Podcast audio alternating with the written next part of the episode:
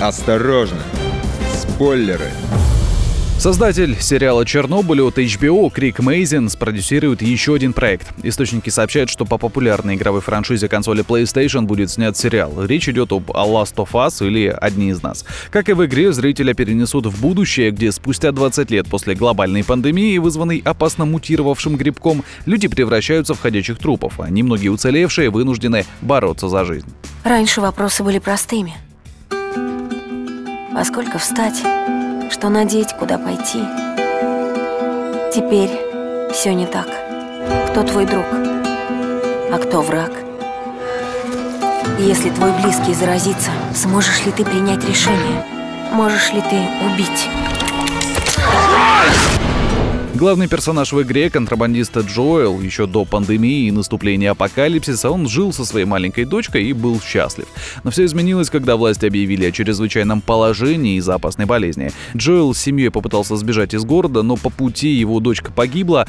Это навсегда изменило главного героя, и даже спустя много лет, несмотря на блуждающих за периметром тварей, Джоэл уверен, главные чудовища — это люди, которым нельзя доверять и которые были виновны в смерти его дочери. Игра была признана многими изданиями лучшей в последние последнем десятилетии, и можно ждать, что сериал получится не хуже, тем более, что у руля стоит человек, за плечами которого богатый опыт. Коль пошла такая дискотека, а сегодня я, Егор Зайцев, предлагаю вспомнить о лучших сериалах про апокалипсис и выживание, настроить себя на нужный лад, так сказать, перед большой премьерой. Ну, конечно говоря, о конце света на ум сразу приходят популярные ходячие мертвецы. Тут про зомби-апокалипсис это вообще number one. По сюжету помощник шерифа Рик Граймс выходит из больницы, где провел какое-то время. Но тут он замечает, что все будто сходят с ума. На улицах пусто, а везде брошенные машины. Непонятные обстоятельства, которые привели к этому. Его единственное желание найти свою семью, супругу и подростка сына. Но вскоре он начинает осознавать, что сделать это нелегко. Пока Рик лежал в больнице, его город захватили зомби, все жители стали зомби зомби, и что теперь происходит с его женой и ребенком, никто не знает. Я очнулся в больнице и увидел все это. Но ты же знаешь о мертвецах, верно? Я повидал их достаточно. Они лежали во дворе и даже в подвале. Я не о тех, кто лежит.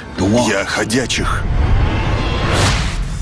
Сериал «Видеть». Апокалипсис уничтожил почти все население Земли, а те, кто остался, нет, не зомби, а стали незрячими. Человек, как известно, привыкает ко всему, смирились люди и с этим. Теперь они живут как будто в первобытном мире. Их дома — пещеры, их одежда — шкуры и доспехи, их оружие — мечи и копья. Через какое-то время люди вообще забыли, что когда-то умели видеть. Даже наоборот, теперь активно распространяется легенда о том, что те, кто мог и сможет вернуть зрение — еретики, которых следует убить.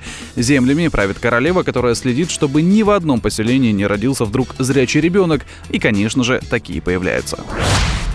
Стивен Спилберг и его «Рухнувшие небеса». Ну, в проекте он выступил исполнительным продюсером. На Землю вторглись страшные инопланетяне, похожие на огромных хищных пауков, которые стали полной неожиданностью для людей. У пришельцев были последние разработки вооружений, боевые роботы, которые не оставляют живых ничего в радиусе нескольких километров.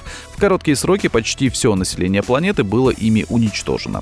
Проходит полгода после нападения и появляются группы выживших, которые решаются дать отпор паукам и выгнать их с планеты.